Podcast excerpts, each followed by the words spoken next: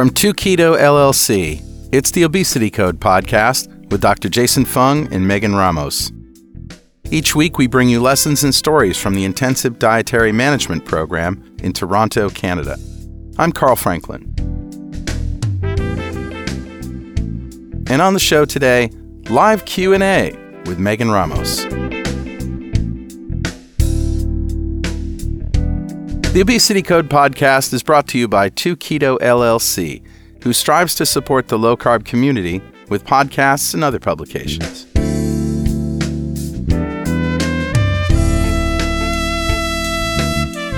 Today's show is a Q&A session recorded live with myself and Richard Morris and answering your questions today, none other than Megan Ramos. Hi Megan. Hey guys, how's it going? Pretty good. We're actually both in New London, which is awesome. Richard's here at Keto Fest Central this week. Yeah.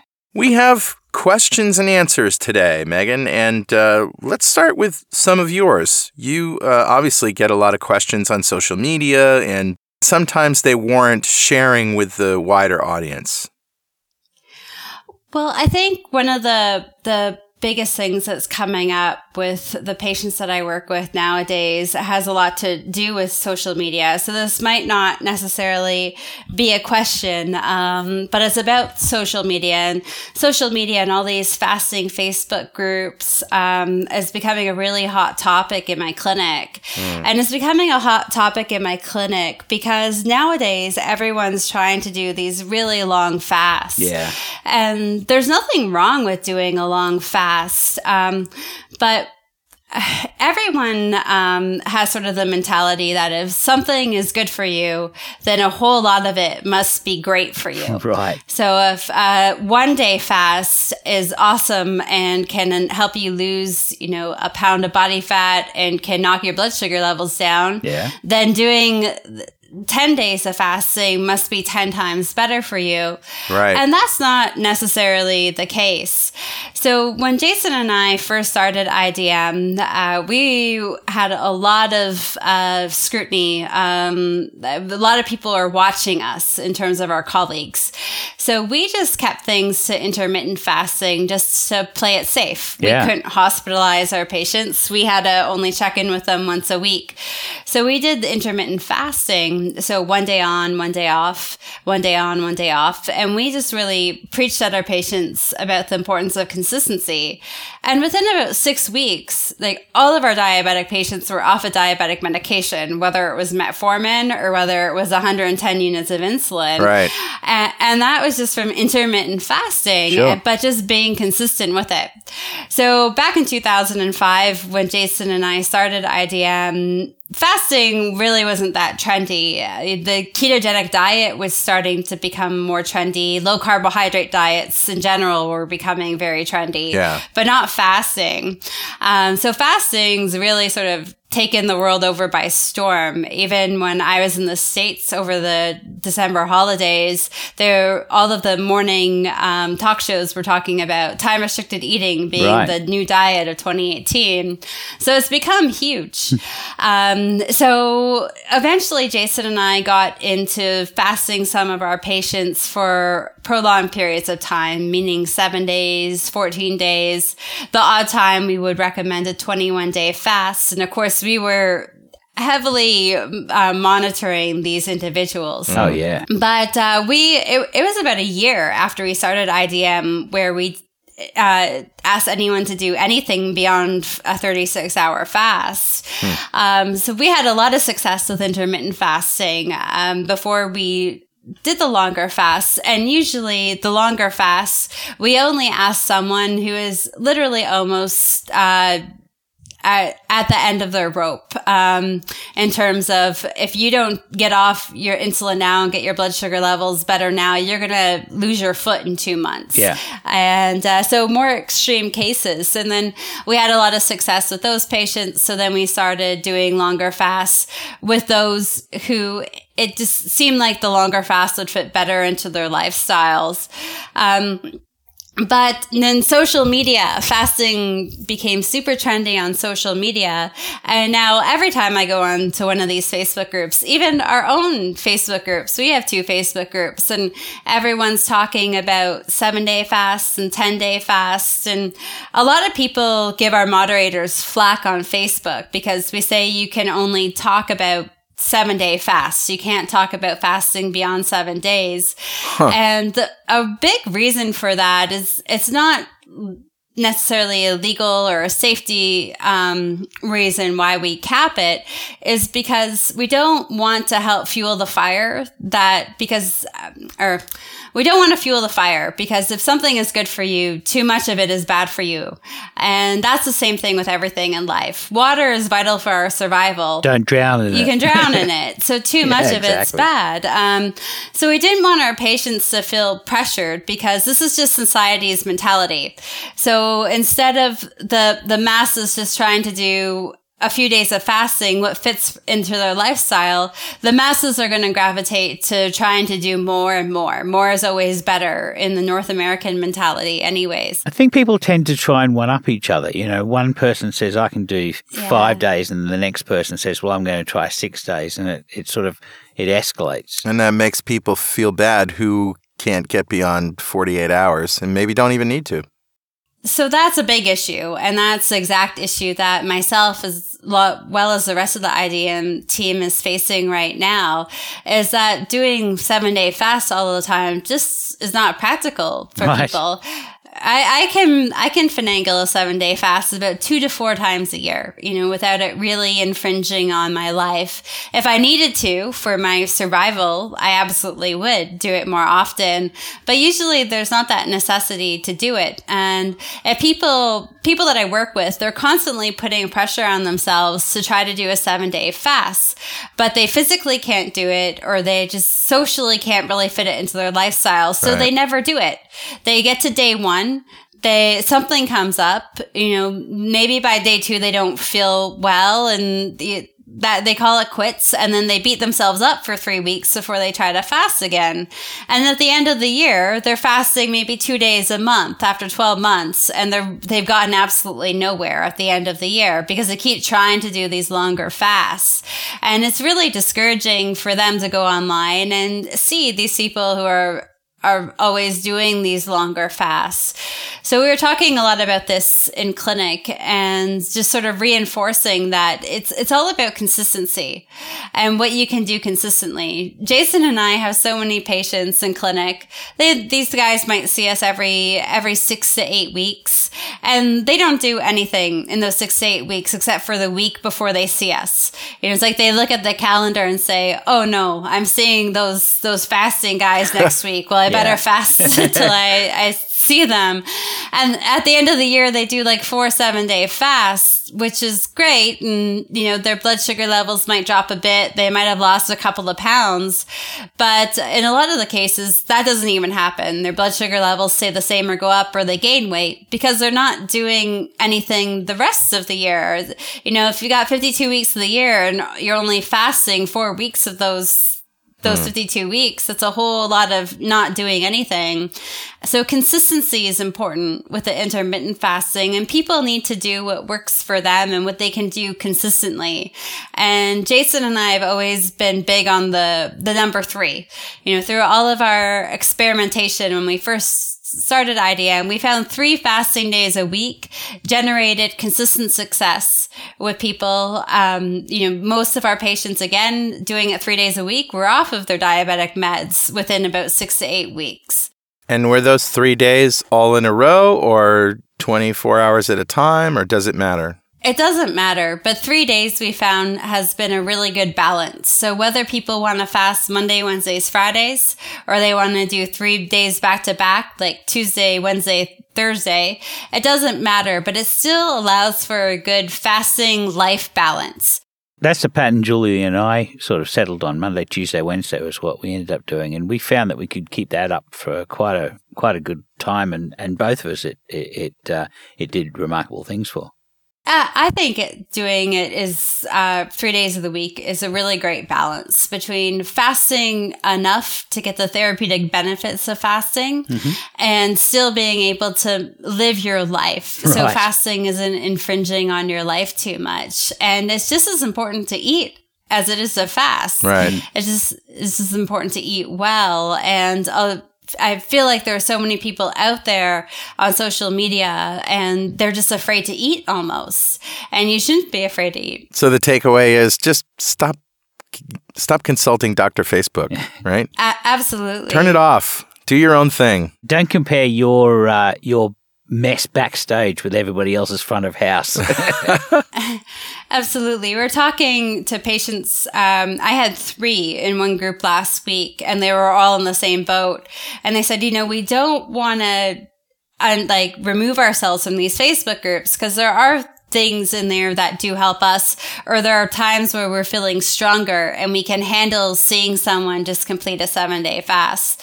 So I just told them you can turn off your notifications. Uh, I get added to so many groups. Jason and I discovered last week that we have both been added to like a low carb Bitcoin group. Like people add me to, people add us to all these groups. Like Jason and was going through it and he said, do you know you're a member too? And I started to laugh and I said, no, I don't um, so I, I turn off notifications for a lot of these groups, or I would get a thousand notifications every hour.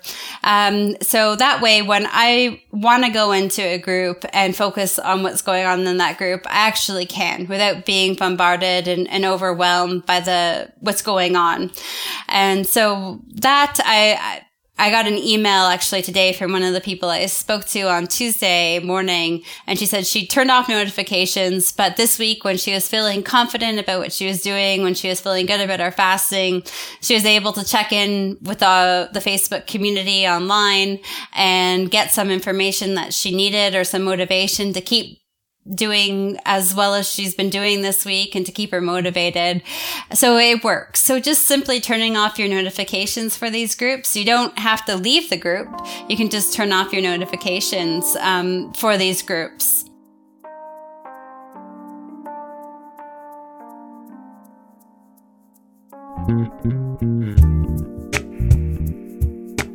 Well, Megan, we've got a few more questions for you, and Richard's got one right now from the forum. So I've got a question from the Ketogenic Forum, and this uh, comes from a person asking My question is regarding metabolism and fasting.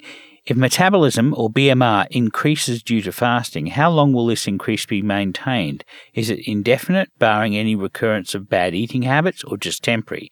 And if temporary, then how long can one expect their BMR to remain elevated? Great question. That is a good question. Um, um, and I think we do need a little bit more more data on that. But um, from what we've seen in our clinic and from the research that's available out there, uh, as long as you maintain um, good eating patterns and you don't revert to sort of old low calorie, you know, one sort of quick low fat meal a day, right. then you should be able to say, see the um, basal metabolic rate maintain. My basal metabolic rate when I started fasting um, was just below 800. Now it's just over 1200. Keep in mind, I'm, I'm five feet tall and I'm 110 sure. pounds. So yeah. I'm, I'm a small person. So that's pretty good. But to, the biggest issue that we see with people, and even when I've seen my own dips in metabolic rate, is when I'm just not eating enough on my eating days. Um, so in order to be able to keep that boost in metabolic rate, um, it's important to make sure that you're eating fat on your eating days. It's really easy to cut out the carbs, but it's not always very easy to sub in the fat and you need that fat because the fat's really calorie dense. Sure. So you need to have that fat. So the the biggest issue that people struggle with this is just not adding enough fat. I started making a rule for myself and for our patients. You know, most women, I would ask them to take sort of somewhere between three to five tablespoons of fat and men somewhere between about five to eight tablespoons of fat per meal. Yeah. So people had a target um, because it's really easy to eat vegetables and to eat a chicken thigh, but that alone mm. doesn't have enough fat in it. If you've got a, you got a handful of roast roasted asparagus and you've got a couple of chicken thighs, it's not a tremendous amount of fat. You need to add butter. You need to add oil. Throw some herbed butter on it. Yeah. Mm-hmm. so keep the keep the fat high. And the, when we have we have some people who we constantly check their metabolic rate in, it's for those people who go down to one meal a day and get stuck there. That's where we don't see too much of an improvement in their metabolic rate. Um, so if you want to sort of boost your metabolic rate and continue to boost your metabolic rate, you have to do sort of true intermittent fasting or shorter bursts of fasts and occasionally do a longer period of fasting, but you need to keep your fat up. So we usually see the metabolic rate start to trend downwards when people start to go towards OMAD, one meal a day, and when they get really skimpy with the fat. And I usually, I'll, I'll get these patients results in and before I see them. And one of the first questions I'll say, are you feeling satiated after you eat? And they say no. And the fasting's Right. becoming more and more difficult. And then we, I ask them if they think they're eating enough fat. They almost always say no. And we talk about their diet and they're really not getting enough fat in. Yeah. So the most important thing to be able to maintain it is to fast consistently, vary your fasts and keep your fat intake high.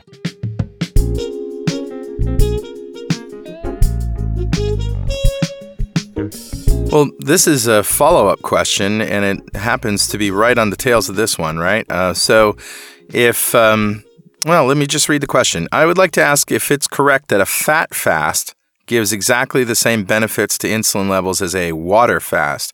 The reason is after reading Dr. Fung's blog posts about incretin and protein intake, I went hunting for incretin response to pure fat intake and found this study.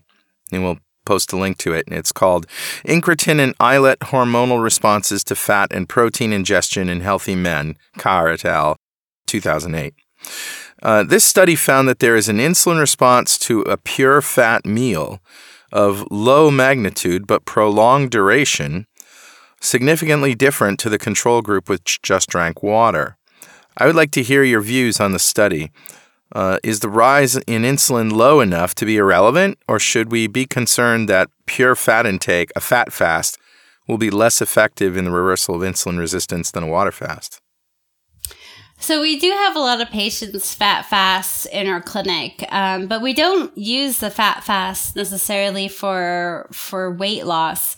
We do see a reduction in people's blood sugar levels when they do a fat fast, um, but we don't get the same results in terms of lowering the sugar levels enough to start removing medications. Initially, we do, and then it sort of plateaus and levels off. Uh, so we use a fat fast in our clinic uh, or in our program to help get people's appetite under control. Um, there's a few instances where we use a fat fast, but that's the primary one. Uh, secondary one is to um, help replenish lost electrolytes after a period of carb loading.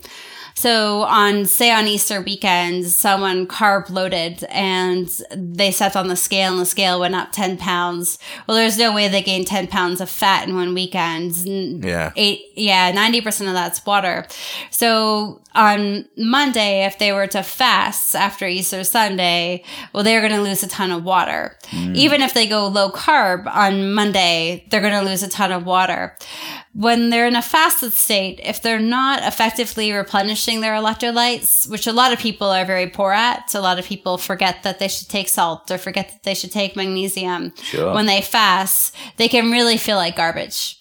So we usually encourage our patients to avoid um, avoid fasting right off the bat after a period of bad eating or a day of really bad eating where they've retained a lot of water. So we'll have them do a fat fast on that day rather than a, a water fast or a water, tea, and coffee sort of fast Right. just so at least that they're they're going to be replenishing electrolytes, um, and that's guaranteed with a with a fat fast. The first time we ever used it in our clinic was with a 34 year old male patient um, who I. I'm assuming he was born, you know, with insulin resistance, like a, a pablum's cornstarch fed baby from Yeah. Wow. from the start. And uh, he came into our clinic, and his sister's a doctor, and she's the one that really pushed him to come. And he had been on insulin for type 2 diabetes since he was 21. Wow. Wow. And he's like, I, I work like night shift at this factory. I'm surrounded by food. He says, honestly, my whole life, he's like, I've only eaten, you know, junk, uh, Yeah. especially Oh, his whole man. adult life. And he's like, I've eaten every two hours. And uh, he was starting to go blind. He was starting to have kidney failure. Um, he had fatty liver. And Yep. he said he was just so miserable. And so this guy, I had him do a fat fast because I was getting desperate. And I was like, yeah, we'll just eat bacon, eggs, olives, avocados. We'll, let- we'll just eat that. And I said, uh, my mentality was at that point, I'm like, well, he's going to drop his blood sugar level some. We're going to be able to take him off some of his insulin. He'll lose some water weight. Hopefully those results will motivate him and propel him to want to fast and actually, actually fast. If I can get him to see some, some short term results, maybe I can get him to fast so we can get some good long term results. But the next time I saw him in clinic, he was on day four of a, a fast fast, like where he was just consuming water, tea, and coffee and some chicken stock.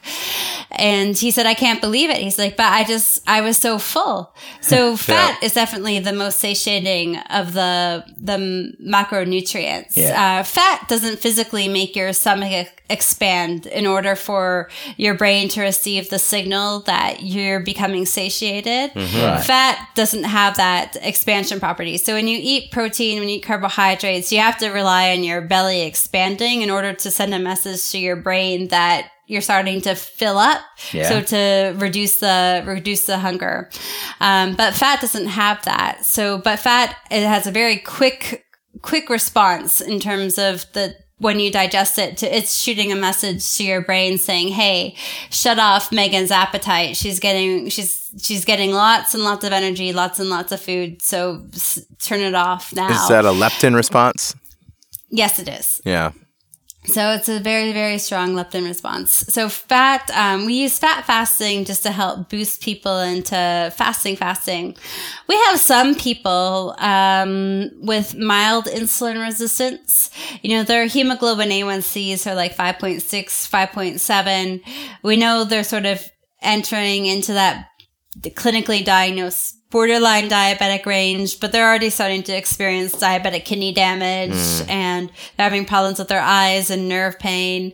Um, so we see people in, in that realm. They're not too overweight, maybe 20, 30 extra pounds. And they might be leery of fasting, fasting. So we'll have them fat fast. And with those guys, their insulin resistance isn't that severe. So we get pretty good results. We can knock down their A1C to five. We can get them to lose that 20 or 30 pounds with fat fasting.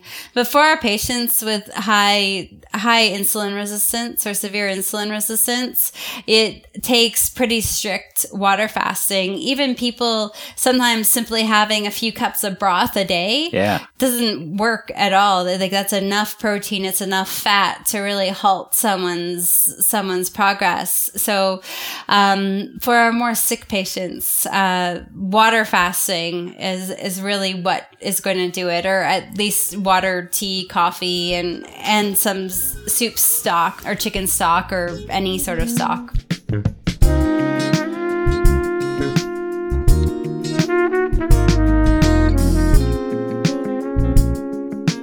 I have a, a question now, uh, also from my ketogenic forum. This one is about keto rash, um, and this question is: uh, a person is asking, "Is it a hormonal thing? I have a case of it around my eyes, so it's pretty difficult to hide it. I love being in ketosis, but this part sucks. I've had keto rash for around two months on my lower back. It's very itchy. However, it is consistently, very slowly dissipating. It's almost gone now. I'll be happy when it is. So the question really is, eh, what is keto rash? Well, keto rash, so it's sort of a, a reaction with your skin and the ketones that are being produced by the body. But I personally think it has a lot to do with yeast. Um, so this is how we started treating it in in our clinic. Um, we started treating people topically and with uh, raw and filtered apple cider vinegar, and we had them ingest it orally as well.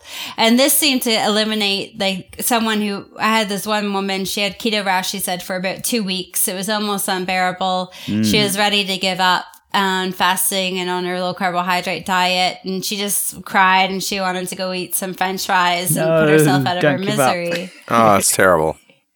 So, um, so what we do with these patients is we have them take a cup of berries, um, raspberries, strawberries, blackberries. Um, we tend to shy away from blueberries. We have them take. Now, why? Um, That's curious. why? Yeah. Uh, blueberries have twice the amount of sugar per equal volume Ah. compared to raspberries, strawberries, and blackberries. Okay. That's good to know. Um, so they've got quite, they're, they're not that bad, but they still have a lot more sugar than their other berry counterparts. So, Right. um, we increase their, their sugar intake a little bit because just the, the shock to the body uh, from usually these people go from very high carb to ketogenic almost overnight. And that's where we see the most case of this keto rash. Um, and we have them take six tablespoons of raw unfiltered apple cider vinegar diluted in water throughout the day. Not all at once, but you know, two tablespoons at a time, three times a day. And we'll have them dilute raw unfiltered apple cider vinegar um, with water, equal parts, and then put that on the rash topically once or twice a day. Usually within three days, it's completely gone. Wow. We have them keep up one cup of berries for one week and then we cut it back to half a cup of berries for one week and then we ask them to just eliminate the berries on the third week and it works every time um, so i think the the raw unfiltered apple cider vinegar i mean that's uh, that just eradicates all of the candida in the gut It's kind of magic, isn't it? yeah, so we think it really helps with that um, killing off candida that might be causing sort of the the irritation in combination with the ketones.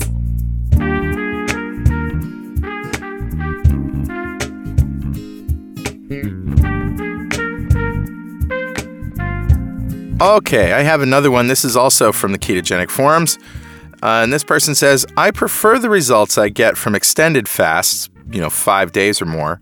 So that's what I do. But I'm also very concerned about the potential for refeeding syndrome, which is the sudden relocation of phosphorus in the body when you resume eating. I've been 100% keto since the last week of May 2017, and I'm an experienced EFer, extended faster. Because of my concern, I had to wait. it took me a second. EFer. Okay. Effa, effa, effa. Because of my concern about refeeding syndrome, I've always eaten a very small amount of high phosphorus food every five to seven days of an extended fast, hoping to gently restore phosphorus and maybe avoid the great bodily shock of refeeding syndrome when I finally end it. I take in proper amounts of sea salt, potassium, and magnesium every day, whether I'm fasting or not. I should also mention that I'm recovering from a massive and near fatal stroke from December 2016 before keto, so I try to avoid any kind of major shocks to my system, and I really like the potential healing effects of extended fasting. My question is Does it help to actually eat this small amount of high phosphorus food every few days of an extended fast? Or does it just result in throwing me out of my fast every few days and have no effect on mitigating any potential refeeding syndrome? Thanks so much for everything that you do. Well, refeeding syndromes, uh, it was a hot topic for me in March um, after Breckenridge. Yes, it was. Yeah. um, there's a theme of Breckenridge. Uh, really, um, refeeding syndrome is something that only people who are, are quite malnourished need to be concerned about. Also, for people who are doing tremendously long extended fasts. But even then, um, oh, what is his name? I don't know why I'm forgetting his name right now. That crazy guy who fasted for over 380 Angus Barbieri. Barbieri, yeah. there he goes. I'm I'm brain dead at this time of night. Um, he like he had vitamin infusions periodically, but his phosphorus levels stayed incredibly stable. Yeah. His phosphorus, his calcium, his magnesium, everything stayed stayed very stable. Um, and he was not a malnourished guy, that's No. for sure. He may have Uh, just, he may have just been an outlier. You know, Might that, have been. that- that's the thing. You- He could have been. re- we- I mean, he's the only guy who we've got records for fasting for that long. it's true. Yeah, according to the story, he took supplements that provided potassium, sodium, and yeast, and only drank non caloric fluids, water, coffee, and tea. So, people who are at risk um, for refeeding syndrome, it, it is possible to have certain conditions um, that throw off your your phosphorus levels. So things like kidney disease can have a dramatic impact on your phosphorus levels, either too high or too low. So it's good to make sure you have a baseline lab assessment done to see if there's any minerals that you are deficient in to start with. Um, all these minerals like to be in balance: calcium, phosphorus, magnesium. So if one of them goes out the window, the other ones start to start to act up and right. not be quite in balance. So it's always good to have baseline blood work done to make sure that you're not at high risk before you start fasting. Um, in terms of wanting to be extra cautious and prevent refeeding syndrome, uh, you know, usually people who um, have excess body fat and who do eat well, when they do eat and they're not fasting for weeks on end, usually they're not at high risk for refeeding syndrome if there's no reason why their minerals are thrown off, like they don't have kidney disease or their kidney disease isn't interfering with their phosphorus levels yet, anyways. Um, but we do recommend to some of our patients, patients who do have issues with with phosphorus levels or other important uh, minerals, calcium and right. uh, magnesium, we do recommend that they take broth. Now, you, they don't have to right, drink an yeah. excessive amount of broth, but taking something like chicken broth, uh, chicken bone broth, um, every day, one cup of it every day during their fast or every couple of days. And usually that is what I would recommend to be a good alternative to uh, rather than breaking your fast and taking a, a meal rich in high phosphorus foods and then getting back on your fast. Mm. If you find that extended fasting is something that you can keep up with on a more consistent basis and gets you the results that you want and it's just easier for you to do, I would have, you know, a cup of bone broth every day or a couple of cups of bone broth every two or three days throughout the extended fast to make sure you're getting in all the phosphorus, calcium, magnesium um, that you need to help prevent refeeding syndrome. Yeah. How, how about uh, the first meal back uh, after a fast? What what would you recommend for to minimize the chance of uh, refeeding syndrome? So for the first meal after the fast, it's important not to put sort of too much of a of a load on the body. Mm. Um, we have our patients usually break their fast uh, with a cup of water, with a tablespoon or two of chia seeds or psyllium husk. Chia seeds. Wow. Chia seeds or psyllium husks. So if you break your fast at 5 p.m., um, at 4.30, uh, so half an hour before, take a cup of water, about 8 to 16 ounces of water, mix in 1 to 2 tablespoons of either the chia seeds or the psyllium husk, let it sit for 30 minutes, and then drink that at 5 o'clock to break your fast. Is right. that just to get something non-nutritional and bulky in your stomach? Yes, it is. And yeah. it will also, though, kickstart digestive juices flowing. Okay. Um, and uh, get your digestive system revved up again after a period of being slightly dormant for a few days. I heard a handful of nuts was good too. Is that is psyllium husk better than nuts? Psyllium husk is better than nuts. So Jason and I, um, we this was a, a bad edit that made it through through the complete guide to fasting. It was supposed to be what not to break your fast with is oh, nuts. Right. Um, okay. And oh. it got oh. put into what to break your fast with. Um, most people get extremely nauseous. Nuts are hmm. terribly difficult on their digest on anyone's digestive system to break down.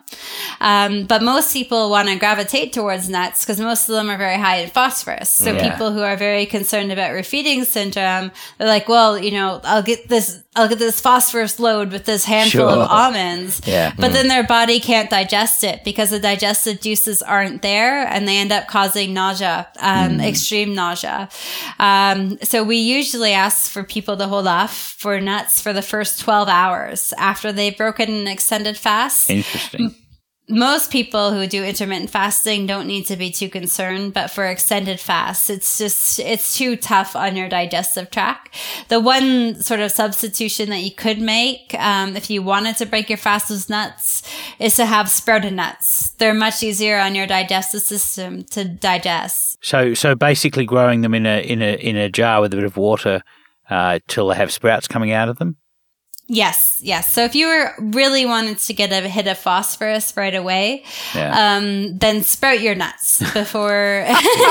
but but if you if you think that you're going to get that, um, Uh, and that I think we have a show phosphorus- title. Sprout your nuts. exactly.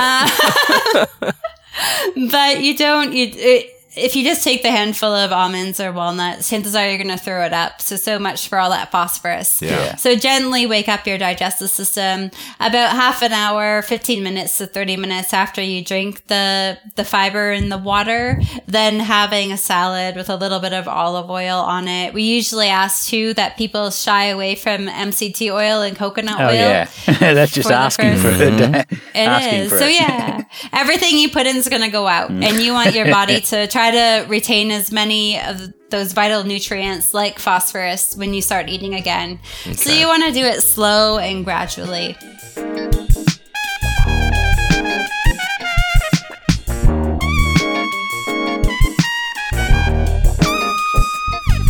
Well, here's another one from the ketogenic forums.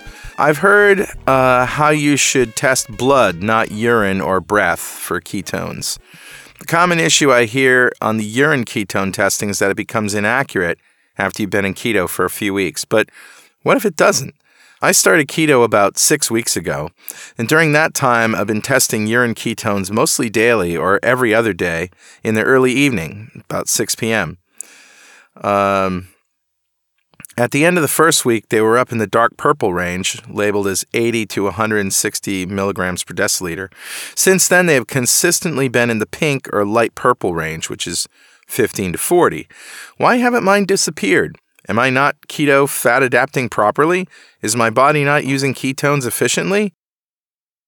So, what my clinical experience with this is, and my personal experience with this is, um, when I was actively trying to lose body fat and and had a surplus of it uh, to burn, and I was doing quite intensive fasting um, and being really strict with my keto diet, I started off with next to no blood ketones and dark, dark, super purple urine stick readings um, my Ketostix. And eventually, over time, I transitioned into high blood ketone readings, um, but I would read low on the Ketostix when I checked my urine, but it would never be negative. And once I got to the point where I stopped burning body fat and I was sort of trying to maintain my weight and um, I would I would be fasting and not burning body fat. I, I would fast for the growth hormone production to build bone and to put on lean muscle mass. Um, but I wasn't fasting to necessarily burn body fat. That's when I found that my urine ketones went to nothing. So when I'm working with a patient too, and we're trying to figure out, you know, sort of their sweet spots for everything. Yeah. Um, if they have high blood ketones and no urine ketones, but they have a surplus of body fat, um, if they're usually not losing a whole lot of body fat with whatever they're doing in terms of their diet. Maybe they're taking um, way, way, way too much fat. So they're just eating fat for the heck of it, even when they're not hungry. Yeah, way past satiation. Yeah, maybe they're not fasting enough. But usually I find the the sort of sweet spot for body when you're actually losing body fat is you you still will have some ketone output in your urine just because you're losing body fat, you're burning through so much, you're producing through so much ketones that at a cellular level, you don't need that many ketones. So you're wasting them through your urine. That's sort of the, the hypothesis that we have at, at IDM. Richard, is acetoacetate one of the first uh, ketone bodies that you uh, produce when you go into ketosis? It's actually uh, the first ketone body that we make in the process of uh, of uh, spilling fat um, that we can't use. We we make acetoacetate, and then we turn that into beta hydroxybutyrate to make it shelf stable. Because acetoacetate naturally um, uh, degrades into acetone, which we can't use for energy. It's no longer a ketone body as such that we can use for energy. We really just outgas it. So ultimately, this is what happens. You you measure less acetoacetate with the urine strips and more beta hydroxybutyrate that's floating in your bloodstream with a blood ketone meter. Yes, I think that would make sense.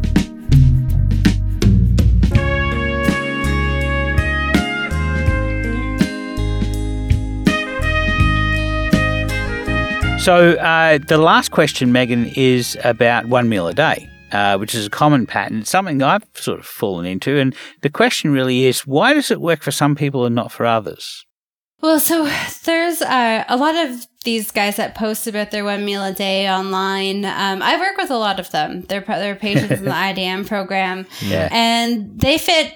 We have two typical patient profiles uh, in in our program. We have the patient profile of a person who's never really tried to lose weight. They've never cared that they've been overweight. Not at all. Their entire life. It's never stopped them from going to supersize their french fries or supersize their their soda drinks. They just haven't cared. They they're proud to love every inch of their being and um, and they're happy with that. But then as they get older, they start to experience complications of their obesity. They start to develop things like diabetes. They require insulin injections people start talking about them having to have bypass surgery. All these very scary terms um, that they they don't want to have to deal with. So if they have to lose weight then they're happy to lose weight. So these people are they've been overweight for a long period of time. They're eating tons of food all of the time and they have their bodies are trying to shed that weight. So they have these really high basal metabolic rates because their body's actively trying to lose weight and these people are just sort of out eating their their body they just keep Yeah. going and going and going for more food Right. so these guys, when they start fasting and they get into a one meal a day cycle, they have very, very high metabolic rates. They have dangerously high metabolic rates almost. And uh, the, their metabolic rate's so high and, and trying to lose that weight so much is it's burning out their metabolic processes. It's, it's increasing their aging because it's running so high to lose this weight. So for these people, they actually want to see their metabolic rate come down because they, they don't want to burn out their bodies. They, you, don't want to have a really low metabolic rate, but you don't want to have a really high metabolic rate either. It's not good for longevity. You want to preserve your metabolic processes. Yeah. Yeah, so what would be a high metabolic rate? Well, it depends if you're male or female and, and your body size and, and structure. Like I'm I'm five feet tall and 110 pounds. My metabolic rate's about 1200. Mine's about 2,900. Yeah, but there there are people out there with metabolic rates like well over 4,000 or 5,000 because Wow. they're so obese. How, how does one measure that? So uh, there are you can go to a physiology lab um, in Toronto at various metabolic clinics in Toronto, not at our clinic, but we can refer patients to them.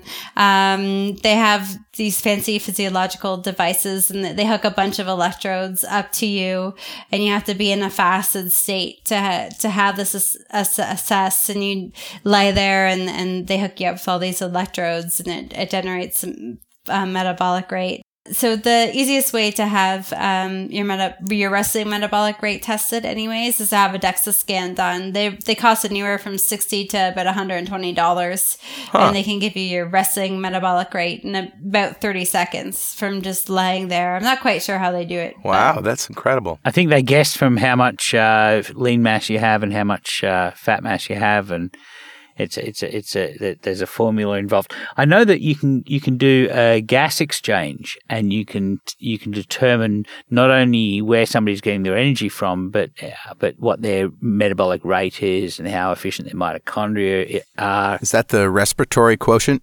Well, the respiratory quotient tells you what, what people are using for energy, but then how much oxygen they breathe in and then how much they breathe out determines how well their mitochondria are working, and that that's how they worked out my my uh, metabolic rate, which is twenty nine hundred. I'm only so I mean I've got a, eighty kilograms of lean mass, so I'm I'm generating a lot of using a lot of energy, but I thought that was quite a high metabolic rate, but four thousand is just incredible. That's insane, yeah. That's where you see people that um that have like a, sur- a surplus, like they're 400, 500 pounds. So there are people with very, very high metabolic rates. Well, Megan, thank you very much for spending this time with us and answering these questions. Um, and I'm sorry Dr. Fung couldn't be here with you, but uh, he's a very busy guy. But we'll we'll have you both on very soon, I'm sure. Sounds good. Well, take care, guys. And Thanks, Meg. happy feasting and happy fasting. Yeah. Absolutely. Thanks, Megan. And that's our show for this week. You've been listening to the Obesity Code podcast, lessons and stories from the Intensive Dietary Management Program. The Obesity Code podcast is brought to you by 2Keto LLC, who strives to support the low carb community with podcasts and other publications. And you can support our mission by making a monthly pledge, no matter how small, at patreon.2keto.com. I'm Carl Franklin. We'll see you next time.